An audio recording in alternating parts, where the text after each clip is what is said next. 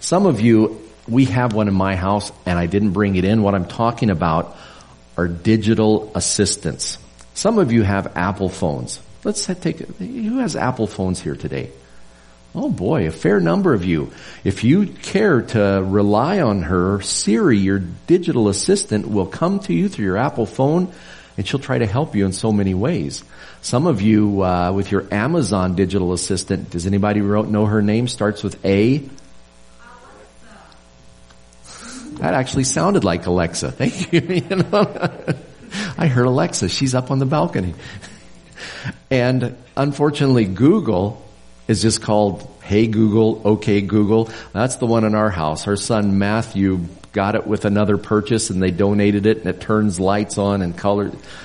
I don't have one because I think they're spying on you. I, uh, you know, I think they're spying on you. And Google runs YouTube, which this is over, and this whole might be blocked out. But, uh, but uh, we have a special Father's Day video to bless you with today. And what if your digital assistant could be programmed with your dad? I think that's a cool idea. Let's look at that now.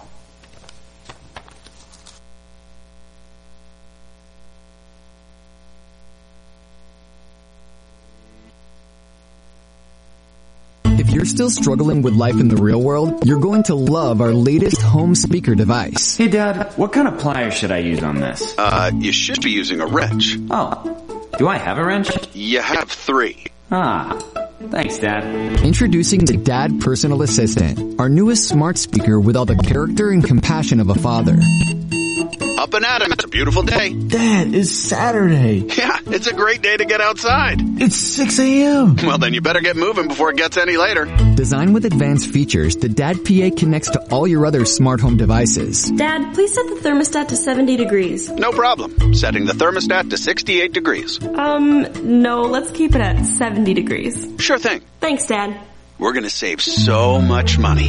He syncs with your calendar to help you stay on track. Looks like you're overdue for an oil change. Oh, hey, you're right. Can you schedule one for Friday? I've already got it scheduled. Just don't miss it, okay? okay, I won't.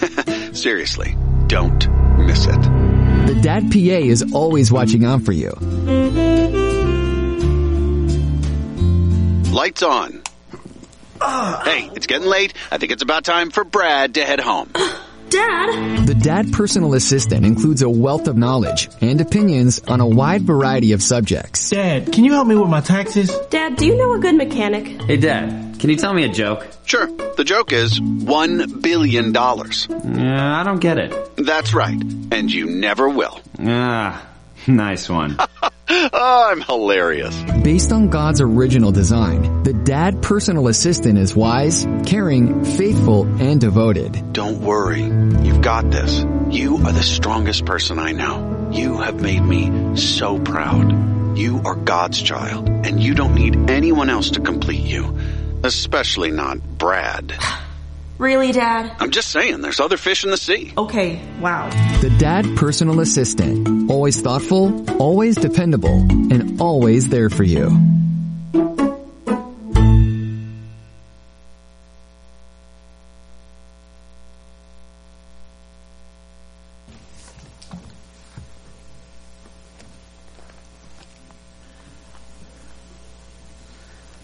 There we go. Hope you enjoyed that. I think that has, uh, it's funny because there's a lot of truth there, isn't that? I wish we had that. Friends, uh, we are going through our summer series of messages. We're just in the early days of it. And the series, we focus on the 12. Now when you talk about the 12 in scripture, that is the name of that group of disciples that were called out from among the larger group and appointed by Jesus to be his representatives, like his ambassadors, his sent ones. And that name, sent ones, gives them the term apostles. The apostles known more often in scripture as the 12. Uh, the number of the 12 obviously reflecting a, a, biblical number, reminding us of the 12 tribes of Israel, completeness, uh, God's people has so many meanings. And Jesus, as he sent them out, reminded them that their mission was a reflection and a continuation of his mission. As we read together last week, Jesus and said to the twelve, again Jesus said, peace be with you. As the Father has sent me, I am sending you. That's from John chapter 20, a passage as you read it that Jesus empowers the 12 for that mission by breathing on them the Holy Spirit. That spirit-filled mission of Christ sharing the good news is one that Jesus passed on to his disciples, focusing first on the 12, and then they became disciples who made disciples, who made disciples, who made disciples. All the way till today, and you as a follower of Christ are the most recent addition of those called ones and sent ones beginning all the way back to the ministry of the twelve. If we only knew, and I believe one day in heaven we'll know, all the men and women and young people of faith that were part of that chain of sharing the love of Jesus that came down to our lives today, we would be amazed at God's providential hand. Well, today is Father's Day, and as I've often said, when it comes to pastor preaching a series, especially with Mother's Day, I always say, when you get to Mother's Day, set aside your wishes and focus on the blessing of moms. Well, today I've tried to do both with dads. Not that dads are any less important, but I look at the story of the 12 and I see the influence, the fingerprints of dads all over the lives of these called and sent individuals. I've called today's message like father, like well, we know how that ends. What's the, what's the, the proverbial saying like father, like, son. like son. Thank you, Isabel. And like mother, like, that's right. That's another, not as common as like father, like son. But those proverbs, they're true because there's so many things about us that we don't even realize we picked up from our moms and our dads. They passed on to us. They taught us with their actions and their attitudes, their lives, even more than their very words. They passed on these things to us. I mentioned my dad would be watching down in Texas. Uh, he passed on not only uh, a lot of his attitudes and who he is as a person to we, his children, but to me as one of the kids, I got his name as well. You know me as Pastor Allen, or as Isabel calls me, Adventure Al, uh, from VBS days. But my first name is James, just like the disciples meant Jacob in the old days. It's James because my dad goes by that name. I went by my middle name, but, but I'm James Allen. My son is Michael James. My dad is Harvey James. His dad was James Odell. His dad was James Franklin. And it goes back. I think the chain was broken way, way back with George Washington Powell, who, but you know, I can tell you, I don't, I never met the man. Died long before I was born, but I know something about him because I'm a lot like my dad and my wife claims as I get older, I get more like him, if you know what I mean. and I know what my son Mike was going to be like. And those of you who know Luke, you can tell a bit what he's going to be like when he gets older as you get to know me. He's going to get shorter like me. No, he's not. He's much taller. But I can tell about my grandfather because as I saw him at an older stage, I, my dad became more like him. And you know, I bet I, we're a bunch like James Franklin Powell, George Washington Powell, those men in the past because they passed on who they were and left those marks in our lives. Like father, like son. Well, that brings us to the twelve. And it's not an accident that when Jesus called out from among his broader disciples, those twelve individuals, that there are numerous sets of brothers. Two for sure, very likely three sets of brothers among the apostles. And that tells me that those men had fathers of influence that left a positive mark on the lives of their sons. And we know the names of three of them. We know the apostles had fathers named Jonah or John, Alphaeus. And the individual we'll look at closest today, Zebedee. Now Zebedee, first point I want to make today is that Zebedee reared up some remarkable sons. In fact, he gave them their name and they're known primarily as the sons of Zebedee. Now Zebedee, you say, is that an Old Testament name? Well, it certainly is from the Old Testament. It's an Aramaic name. In Aramaic, it's uh, Zebadiah, which means the gift of Yahweh.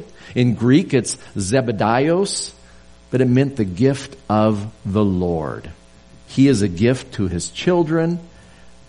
He was a gift to his parents as he was born, and in turn, his life was a gift to his sons. Zebedee. Zebedee reared remarkable sons. We know them as James and John. That's two thirds of Jesus' inner circle. Peter, James, and John. James and John were the sons of Zebedee, those closest to Jesus, those privileged, for instance, to be with him, the three alone who were with him on the Mount of Transfiguration. They were the ones on the Mount of Olives who asked him, Lord, what will be the sign of your return, the signs of your appearing? The sons of Zebedee were always right in the middle at Jesus' right hand.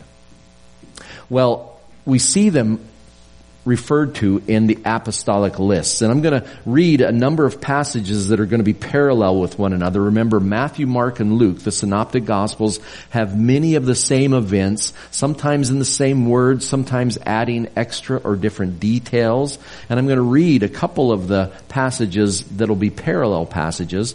The first passage I want to point out today is part of the apostolic listing as Jesus all night in prayer, remember a couple weeks ago, called out and appointed the twelve. Well, Mark chapter 3, beginning in verse 16, says that these are the twelve he appointed. Simon, to whom he gave the name Peter, James, son of Zebedee, and his brother John. To them he gave the name Boanerges, which means sons of thunder. And then the list goes on. But we want to stop right there because we've seen already the impact that the man Zebedee has on Jesus' mission. That one sixth of Jesus' apostles were raised by Zebedee. So he obviously raised remarkable sons. And what does that tell me? It tells me that Zebedee in his life and his faith had to be a remarkable man. I meet many people that I hold in great esteem. And without even knowing their mother and their father, I know they were wonderful people. And I often say, I wish I had met your dad. He must have been a wonderful man. A man of faith and strength of character. Why do I say that? Because I see it in you, like father, like son, like mother, like daughter. And that goes the other way. Fathers pass on to their daughters wonderful attributes as well as mothers uh, and their love and care hopefully finds a reflection in the hearts and lives of their sons as well. Jesus, though, as he gave Peter another name, a nickname, a name that spoke of his character, Peter, or Cephas in Aramaic, meant rock. And many people connect that to Jesus saying upon Peter's confession of faith at Caesarea Philippi, you are Peter, upon this rock I will build my church. Some people say, well, that's because Peter was the first bishop or the pope or so forth. But it seems from the context that it's Peter's profession of faith that Jesus speaks of as foundational for the church. We're not grandchildren, we're children of God. We need personal faith in the Lord ourselves. What though did the name, the nickname that Jesus gave to James and John mean? The sons of thunder, an Aramaic Boanerges, a strange sounding thing to our ears, sons of thunder. Well, some people have tried to find prophetic meaning of it as a prophetic utterance of Jesus. Just as Peter spoke of character though, I believe the sons of thunder spoke of the character of James and John. It tells me very likely they were forceful even loud individuals. We all know people like that. Some people are very quiet. They're work behind the scenes. People like Andrew who are good at bringing people and, and, and making connections and they, they keep everything running. And then there's those loud upfront people like Peter, James, John. These three that were especially groomed for leadership in the early church, Peter, James, and John, All of them seemed to be forceful individuals, and all of them Jesus gave names that spoke of character. The sons of thunder, though, is a fascinating name.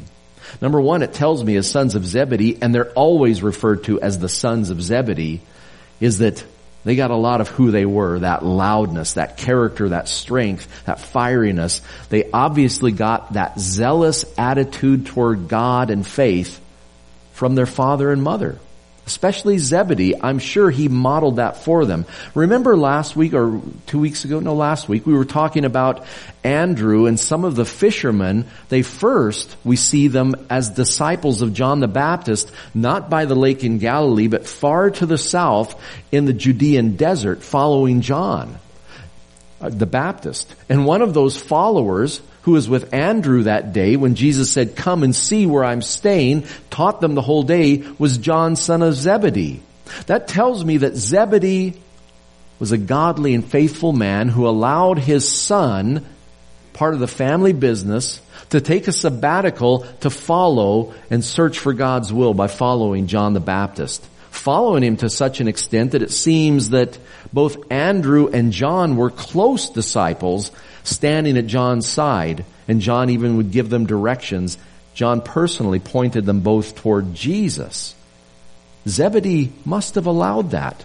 He must have had that positive spiritual influence in the lives of his sons, but uh, I'm sure it was all wrapped in a big personality.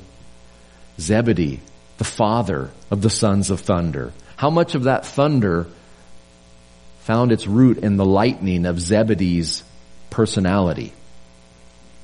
Well, Luke chapter 9 gives us a glimpse into young John and James. We often know John as the one who in his old age wrote the Gospel of John.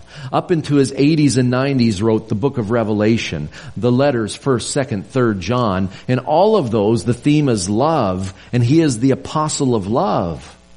But as a young man, probably a very young man, most likely in his early 20s, if not late teens, John was a fiery individual. He had the fire of Zebedee in him. He was zealous and jealous for Jesus' honor, looking out for his master. And we see that fiery sons of thunder attitude passed on, no doubt, from his father in the Gospel of Luke chapter 9. I'll begin in verse 49. This follows immediately as part of the context the disciples are fussing and fighting among themselves over who's the boss. Very likely the division was always between Peter and James, son of Jonah, son of Zebedee, partners in business, type A personalities, butting heads, and you know whose side John would come down on likely, big brother James. It seems that they were always wondering who's in charge when Jesus wasn't around. Jesus comes, he takes a child in their midst and says, you gotta be like a little child if you're gonna be a leader in my church. Well, in this context, following immediately after that, we see something from John and James. Beginning in Luke chapter 9 verse 49, Master, said John, playing his role, we saw a man driving out demons in your name we tried to stop him because he's not one of us. Obviously, John, looking for points from Jesus, filled him in. Jesus, we saw a guy casting out G- demons in the name of Jesus. Oh, we put a stop to that. What's he talking about? Was it better to leave this person oppressed by unclean spirits? Unless he had Jesus' personal seal of approval? John obviously thought he was going to be commended for this. It shows that he's jealous and zealous for Jesus' ministry. Verse 50, do not stop him, Jesus said, for whoever is not against you is for you. Jesus says, spiritually, he's pulling on the same end of the rope as you are. Don't fight it. And then immediately following that, we see more of the sons of Zebedee. As the time approached for him to be taken up to heaven, Jesus resolutely set out for Jerusalem. And he sent messengers on ahead who went into a Samaritan village to get things ready for him. But the people there did not welcome him because he was heading for Jerusalem. When the disciples, James and John, saw this, they asked, Lord, do you want us to call fire down from heaven to destroy them? But Jesus turned and rebuked them, and they went to another village. Now that's amazing. That's sons of thunder material. Both trying to stop people from ministering unauthorized in Jesus' name, playing traffic cop, if you will. And now we see a Samaritan village seeing that Jesus, as a Jewish teacher, was heading toward Jerusalem and they felt they could worship in Samaria. We've seen that before in the story of the woman at the well, that antipathy between the Samaritans and the Jews. Now, this is amazing to me. Look what John and James do. They see this village rejecting Jesus, even refusing to sell them food, providing basic sustenance and hospitality. So what do they do? They don't ask Jesus to destroy the village. They ask permission for them to call down fire from heaven like Elijah on Mount Carmel, they had great faith. They'd seen this is at near the end. Jesus is on his way to Jerusalem for the final time. They had been with Jesus now for years. And they knew the power of God that came through faith in Christ. They were confident, just as Peter hopping out of the boat and walking for a time on the water, they were confident that if in Jesus' name they called down fire and destroyed every man, woman, and child in this village, that God would do it. That's a lot of faith, but it was misplaced. Jesus came to save. He didn't come at this time to judge and destroy. No. He says, we'll go to another village. And so he rebuked them, kept their fiery attitudes, their zealous attitudes in check for a season longer. Well, that tells us a lot about the sons of thunder. Zebedee had to have passed on some of that big personality, that big faith uh, to his sons. What we're called, though, is not to pass on anger to our sons. I often see it as parents, especially moms in this difficult age to raise a child. It's so dangerous, the things that our children face today that we didn't face even uh, when we were kids, that they often pass on a sense of fear rather than preparing their children to exhibit faith and be salt and light in the world, the easiest thing is to give in to fear and to keep them close and wrap them in bubble wrap and protect them when we need to grow them. Well, fathers, if mothers struggle with passing on fear, fathers struggle with passing on anger. And I'm sure that Zebedee was an angry man. Angry at taxes. Angry at Roman occupiers, angry at empty fishing nets, angry at everything, bad weather, you know, it would just, I'm sure this man would fly off the handle given the right mode. He loved God, loved his family, but he passed on anger. As dads, we need to be especially aware that this is something that we struggle with. Scripture makes special heed to that, not to provoke or arouse anger and fan it into flame in the lives of our children. As the apostle Paul says in Ephesians chapter 6, he says, Father, do not, fathers, do not exasperate your children. Literally that is provoke them to anger. Instead, bring them up in the training and the instruction of the Lord. Love of God and His Word. One of the hardest things for a man to overcome in his life is having had an angry father makes relations with everyone else difficult because that becomes our basic setting that we deal with life from. To pass on God. Let them see Him in our life every day. That's the reality of the familiar passage from Deuteronomy 6 as God is making a nation set apart to Himself. He wanted it to be something that families taught and families lived of the commandments of God, the Lord says in Deuteronomy 6, verse 6, These commandments that I give you today are to be upon your hearts. Impress them on your children. Talk about them when you sit at home, when you walk along the road, when you lie down, and when you get up. All areas of our life should teach the truth of God's Word. Not only the words themselves, but the impact they have on our lives. Not only do we take after our earthly fathers, but more and more we need to reflect and take after our heavenly fathers. Having said all of that, Zebedee raised some remarkable sons, the sons of thunder. But Zebedee, he also not only reared remarkable sons, but he raised hard workers. That's one thing that the fathers of the Bible we see again and again that they taught their children to work. They passed it on. Now, understandably, in that culture, you generally taught your sons your profession. Jesus, the carpenter's son. James and John, they didn't take up carpentry. They were sons of a fisherman, so they became fishermen. And now remember, fishermen to us, that's a, most of us, that's a recreational, relaxing pastime. Bzzz, you know? Not for these men. It was more like the reality television show. I don't watch it, but I see the commercials. Uh, what's it? Da- the most deadly catch. That's it. Most deadly catch or deadly catch. And it's these men, whether it's tuna or the brief fishing seasons off the East Coast, putting their lives on the line, all weather and storms. Well, this was the type of life that Zebedee passed on to James and John. Fishing on that lake was a life-threatening profession. Not only was it backbreaking and hard to be a throw net fisherman, and there were long, sleepless nights when the fish would come up to feed. Your hours were the fish's hours. But many fishermen gave their lives to their profession.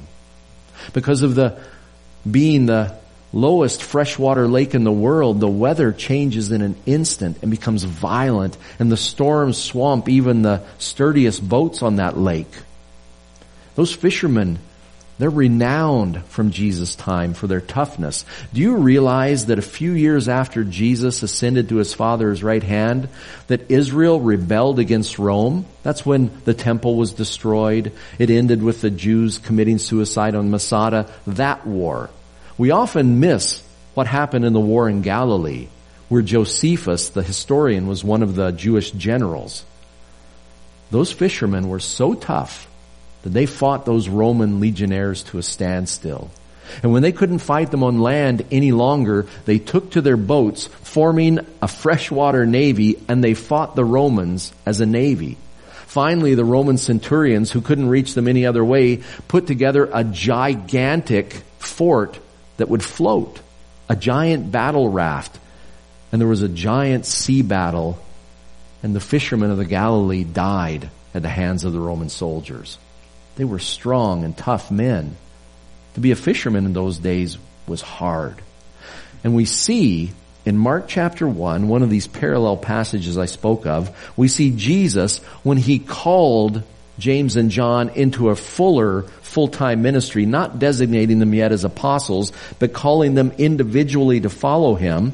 We see them hard at work with Zebedee himself.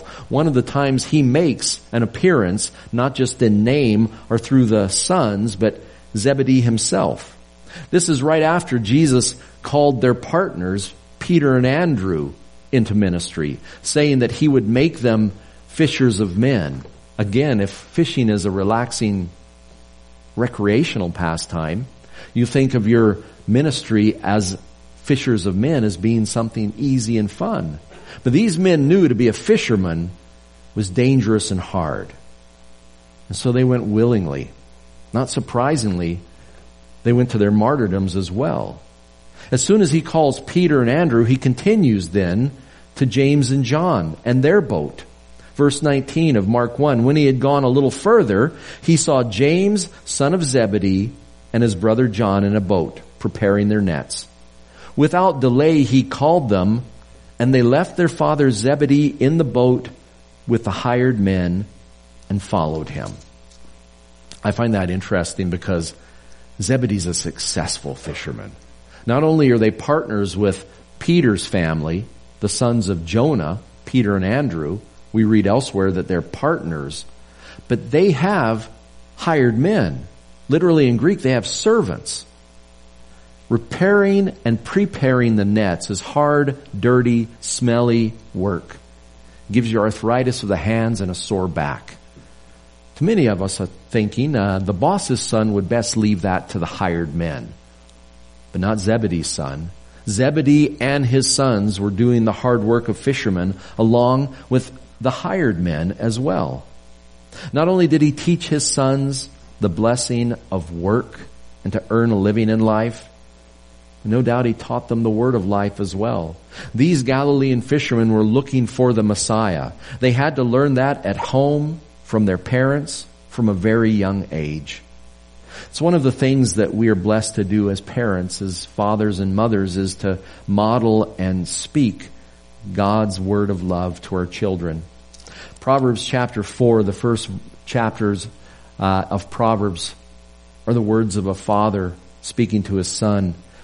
And I love what it says in chapter 4, verse 3. Reflecting upon his teaching, the father himself says, When I was a boy in my father's house, still tender, and, and, and an only child of my mother, he taught me and said, Lay hold of my words with all your heart. Keep my commands and you will live. Part of a father raising up his son, teaching them to work is also teaching them to know God, teaching them the word of God with our actions and our attitudes as well as our words. Teach them the words that will give them life. Hold on to these commands the father tells the young son, still tender, still under mom's care as a young child. He says, learn from me and you will live. It's not always easy being a parent today, a father, a mother, a mother playing the role of mother and father, as we see so often in society. Because one of those difficult roles is discipline and correction, raising and training a child to be self-disciplined, to make healthy and wise choices for ourselves that will impact those around us. Oh, we're thankful. Not when they're doing it for us when we're young, correcting our course in life. They do it not only with loving words, warm hugs, but sometimes they have to correct us in more forceful manners. Set us on the right path. And rather than resenting them, we remember and are thankful. As the book of Hebrews says, it likens the discipline and correction that God brings into the lives of his children. It likens it to the correction and loving discipline we receive from our earthly fathers. The author of Hebrews writes, Moreover, we have all had human fathers who disciplined us, and we respected them for it. How much more should we submit to the Father of our spirits and live? Our fathers disciplined us for a little while as they thought best. But God disciplines us for our good that we may share in His holiness. It's hard to be a father, hard to be a mom, to correct and discipline a child. It's easier not to do it. But when you see a child adrift, with no rules, no boundaries, a child raising themselves, you know that they're lacking the love, the love of a parent who loves them enough to correct and discipline them. That's the mark of a loved child, as a parent who cares enough to correct. The shadow that dads cast in our life as adults is hard to comprehend. It's one thing kind of humorous as we see ourselves say what they say and, and do what they do as we become older. But that shadow touches our lives in so many ways. Not only because of their presence, but even the absence of a father casts a shadow on our lives. Sometimes we work hard to overcome it. Sometimes we work hard to live up to it. As a child, you realize very early that shadows can be on you, but you can't feel them. But they touch you all the same. And that's how it is as we grow with the Father's influence. I have a quote, a picture of a, a Christian author named Kent Nerburn. He's written about a dozen books, many of them reflecting uh, his experience with indigenous believers. Interesting books of spirituality. And he speaks of the influence of a father as a shadow that touches our lives. The touches of a father's shadow throughout our lives. He writes this about that in his own experience being a father. None of us can escape this shadow of the father even if that father fills us with fear, even if it has no name or face, to be worthy of that man, to prove something to that man, to exercise the memory of that man from every corner of our life, however it affects us, the shadow of that man cannot be denied. We labor under the shadow. It makes us who we are and shapes the man we hope to be to become a father is to understand that power of that shadow from the other side.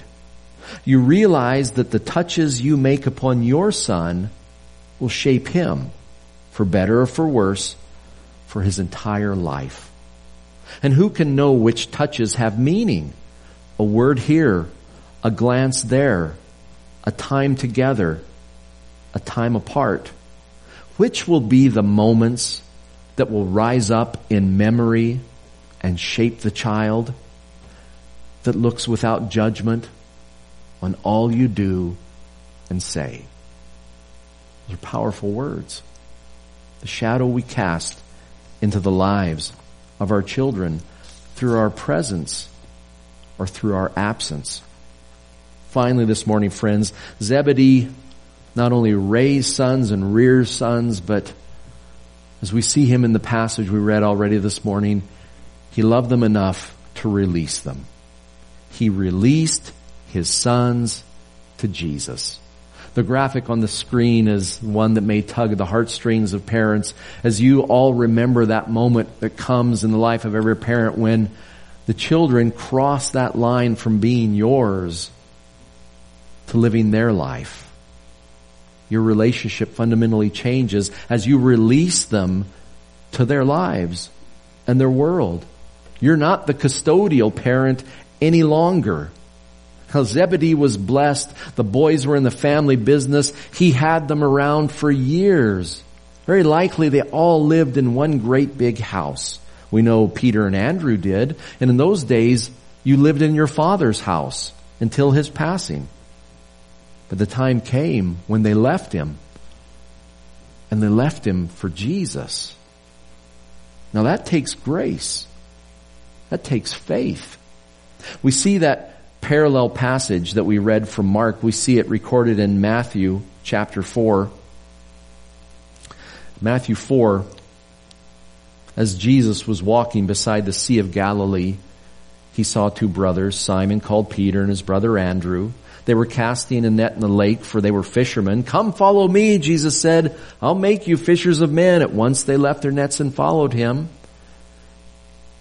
Coming on from there, he saw two other brothers, James, son of Zebedee, and his brother's, brother John. They were in a boat with their father Zebedee preparing their nets. Jesus called them and immediately they left the boat and their father followed him. That's the last time we see Zebedee standing in the boat with the hired hands, watching his sons walk away with Jesus. The apple of his eye, his oldest son James, will be the first of the apostles to be martyred for his faith. And while John would live a long life, he would be exiled. He would be banished, become a government enemy. He'd suffer and be tortured for his faith. What you don't see in this passage is Zebedee putting his foot down and saying no. Grabbing his sons by the scruff of the neck for they don't know better and keeping them there rather than going off of this wandering preacher. No.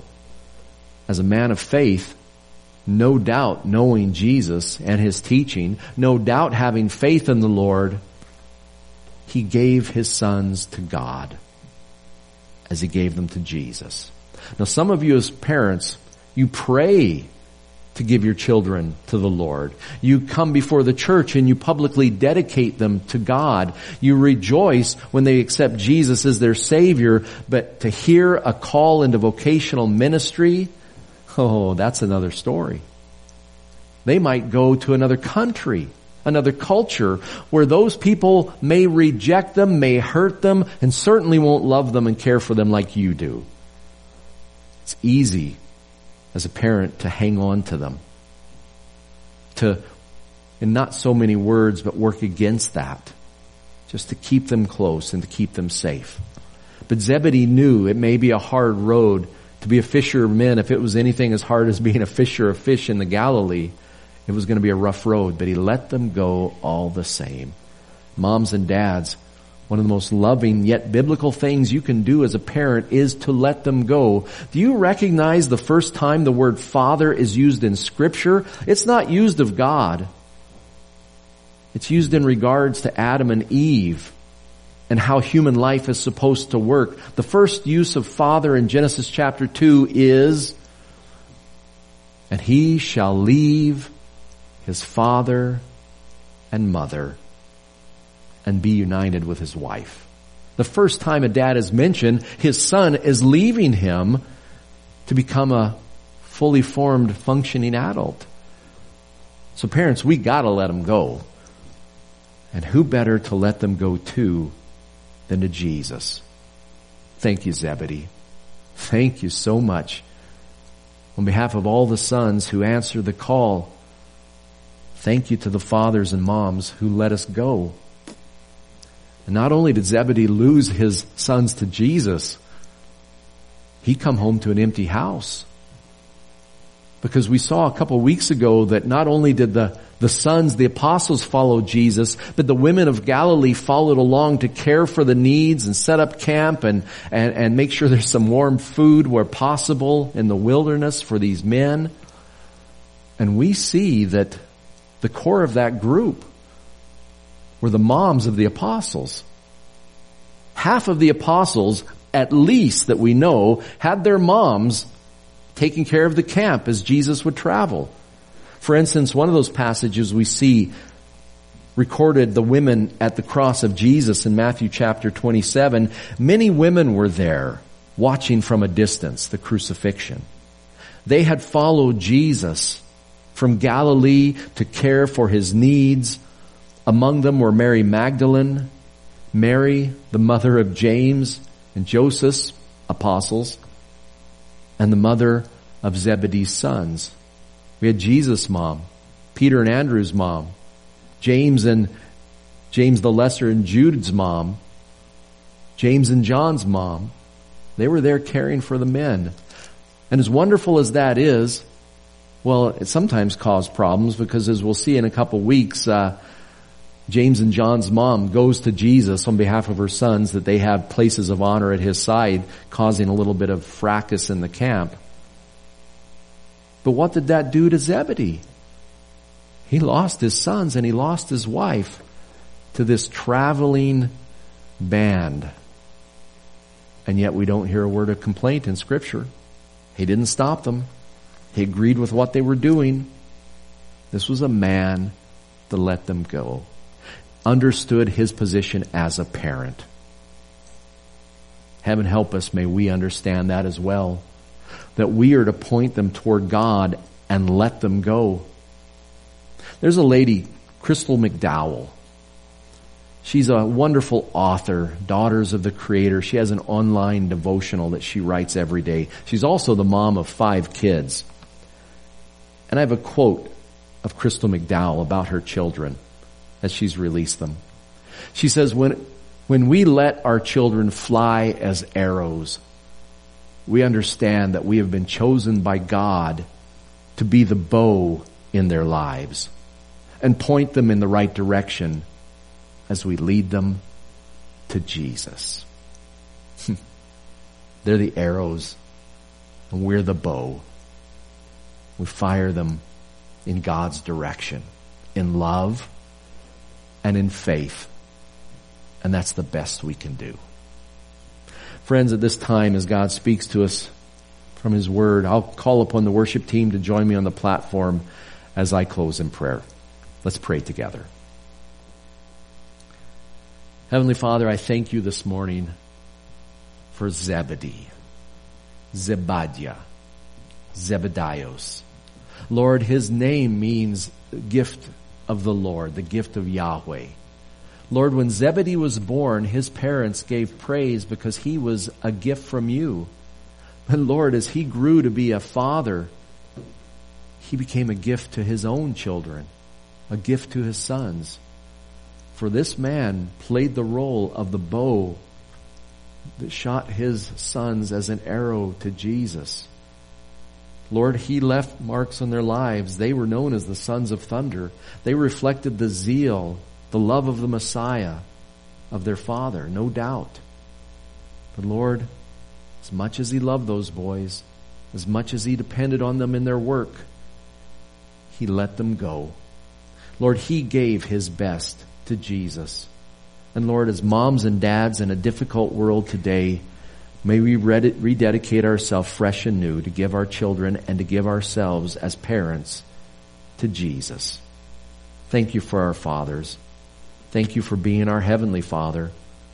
We pray all of this in Christ's name. Amen.